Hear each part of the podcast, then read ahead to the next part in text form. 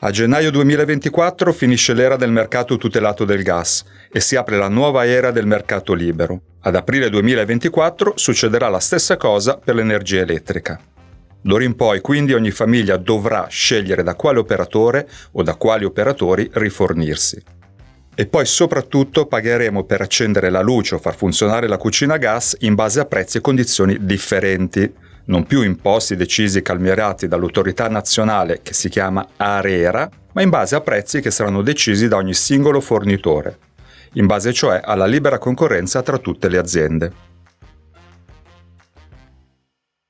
Preparate dunque POD, PDR IBAN e decidete. Ah, se non sapete cos'è il POD, lo trovate facilmente sulla bolletta. È un codice identificativo che ha ogni famiglia. Basta che consumiate elettricità e ce l'avete. Il PDR invece è la stessa cosa ma per il gas.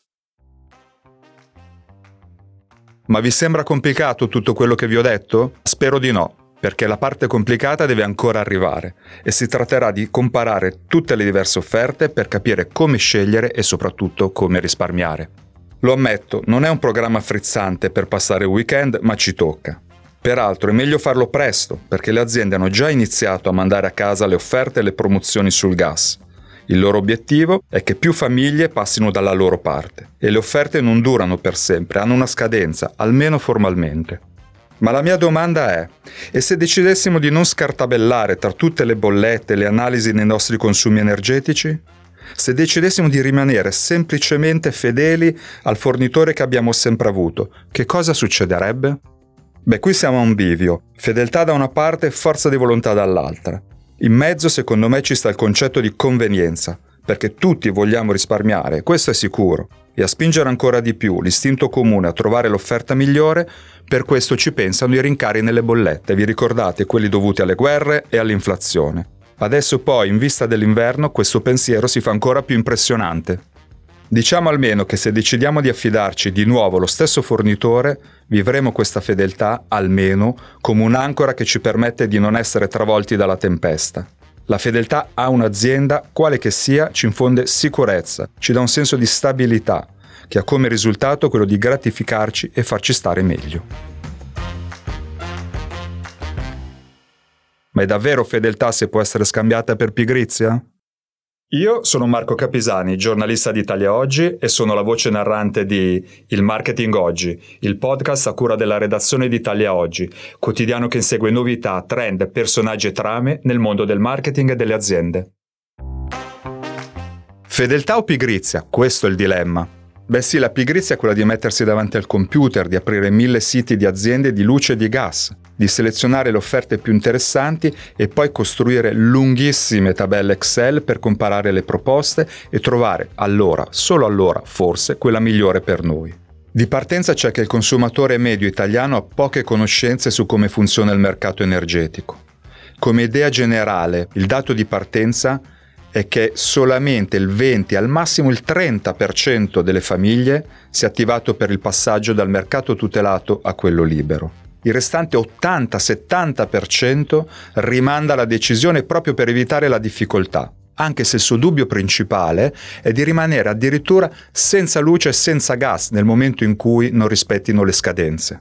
Solo dopo arriva il concetto di convenienza e di risparmio e poi in ultima analisi il timore di come andranno i prezzi, se aumenteranno o meno nei prossimi mesi.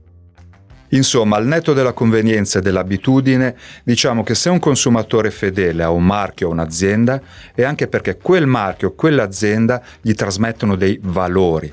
Pensate per esempio all'attenzione per l'ambiente nel caso dell'energia, favorendo magari l'uso di fonti rinnovabili. Oppure c'è il caso del cliente che è fedele a chi lo sa emozionare, perché quell'azienda o quel marchio toccano le corde del suo cuore, dichiarando la stessa passione sportiva. E questo è il caso di tanti brand, soprattutto dell'abbigliamento, che investono in sponsorizzazioni sportive, per esempio nella Formula 1, inserendo il loro nome in bella vista sulla livrea della vettura o sulla tuta del pilota. E dire che agli inizi degli anni 2000 si parlava tanto di love brand, quelli che sapevano costruire una relazione pressoché unica e speciale col loro pubblico. Ecco, adesso tutti vogliono essere love brand, persino i discount che sono nati vendendo, fino a non tanto tempo fa, prodotti semplici, senza fronzoli, in ambienti curati ma spartani. Ma perché le marche vogliono entrare nel cuore dei consumatori? Beh, se un brand riesce a entrare nelle sue grazie, gli si apre un terreno sconfinato, in cui continuare a vendere nel tempo, spingendolo a comprare non solo la pasta, ma anche il sugo coi pistacchi di Bronte e i pomodorini siciliani bio, e poi magari ci scappa l'abbinamento col vino pregiato. Tanto per rimanere in campo alimentare, l'Osservatorio Fedeltà dell'Università di Parma, specializzato proprio su questi temi, ha studiato quanto siamo fedeli noi italiani a marchi e negozi e lo ha fatto guardando quanti di noi sono iscritti a programmi fedeltà dei supermercati o di altri store per la spesa food. Ecco, i risultati di queste ricerche dicono che l'81% delle famiglie italiane è iscritto ad almeno un programma di fedeltà. Stiamo parlando di quasi 21 milioni di persone. Entrando più nello specifico della ricerca, c'è un 28% che è iscritto a un solo programma fedeltà, un altro 28% a due programmi fedeltà e un restante 44% che addirittura ne ha sottoscritti tre.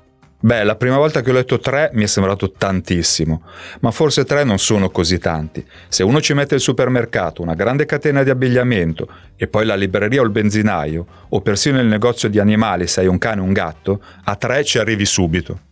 Comunque tre tessere non sono poche da tenere nel portafoglio, almeno per me che non scarico molte app.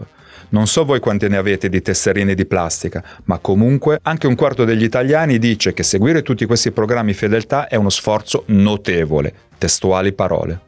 E che cosa non ci piace allora di questi loyalty program? Innanzitutto che ti chiedono spesso un contributo in denaro per ritirare il premio che hai già visto in catalogo. E quindi non solo uno ci mette tanto tempo a raccogliere i punti, ma poi non bastano nemmeno. Che poi uno finisce per domandarsi, ma quanto costa alla fine sto set di tazzine di caffè che volevo? C'è da dire che nei cataloghi ormai c'è un po' di tutto, lenzuola, tostapane, cellulari, le sedie ergonomiche per lo smart working. Io mi sono fatto affascinare da una specie di asciugatore di camicie che puoi usare tenendo le camicie appese. Lo userò? Beh, non lo so, ma la speranza è non doverle più stirare onestamente. A ben guardare allora la verità è che la diversificazione e l'aggiornamento dei premi ci stimola di più a resistere, a resistere fino in fondo, fino a quando non arriviamo ad avere tutti i punti necessari, ovviamente senza dover aggiungere soldi. L'obiettivo è e resta portare a casa il premio tanto sognato, come le casse nuove di design del computer o la bistecchiera in ceramica. Ma in tutto questo c'è un problema, e sapete qual è? che se una famiglia ha raccolto 100 punti, può decidere di spenderli tutti per comprare un set di tazzine di caffè che aveva visto nel catalogo, oppure può decidere di convertirli in buoni spesa. Probabilmente sempre più famiglie oggi decidono di spenderli convertendoli in euro sonanti, veri, che vengono scontati poi dallo scontrino al momento della cassa. E questo non so quanto possa piacere alle insegne della distribuzione ma il ragionamento in tempi di crisi è che se una famiglia decide di convertire i suoi 100 punti in euro, non è detto che 100 punti corrispondano a 100 euro. Magari sono 50 euro, quindi c'è una perdita economica. Ma nel momento in cui va a pagare alla cassa, quei 50 euro gli vengono scontati subito e quindi ha un beneficio immediato e non deve neanche più raccogliere per mesi e mesi i tanti agognati punti fedeltà. Che poi scusate, finora abbiamo detto che le famiglie probabilmente tendono a convertire i loro punti fedeltà in euro sonanti perché stiamo vivendo un momento di crisi, perché oggi c'è l'inflazione. Ma questo non è giustissimo, perché sì, è vero, lo facciamo oggi per risparmiare, ma no, non lo facciamo da adesso. È un trend che va avanti dal 2008 e quindi ormai è un comportamento assolutamente assorbito, connaturato nella testa del consumatore. In ultima battuta, sì, ve lo ricordate bene, anche nel 2008 c'era una crisi ed era quella finanziaria, quella scoppiata con la bolla dei mutui subprime, quella partita dagli Stati Uniti con il fallimento della banca Lehman Brothers. Ci hanno fatto persino un film, è uno spettacolo teatrale. Peraltro il film lo consiglio, è La grande scommessa. Lo spettacolo, idem lo consiglio, ma se lo trovate in streaming. Si chiama Lehman Trilogy ed è stata l'ultima regia di Luca Ronconi. In definitiva, se siamo consumatori fedeli o semplicemente pigri è difficile dirlo. La risposta scientifica a questo dubbio amletico non c'è, ma vorrei invitarvi a rifletterci sopra e a trovare una risposta. Siete consumatori fedeli o siete consumatori pigri? Alcuni guru del marketing se la cavano dicendo che innanzitutto il consumatore deve essere fedele a se stesso. che secondo me è come dire che possiamo essere fedeli a una marca, a un brand o a una catena di retail, ma finché ci va. Esiste forse comunque una via di mezzo, è quella di fare attenzione a un concetto di convenienza un po' più allargato rispetto alla convenienza economica, pensando per l'appunto se quello che compriamo rispetta le nostre stesse regole di vita, per esempio in fatto di sostenibilità ambientale e per me soprattutto sociale.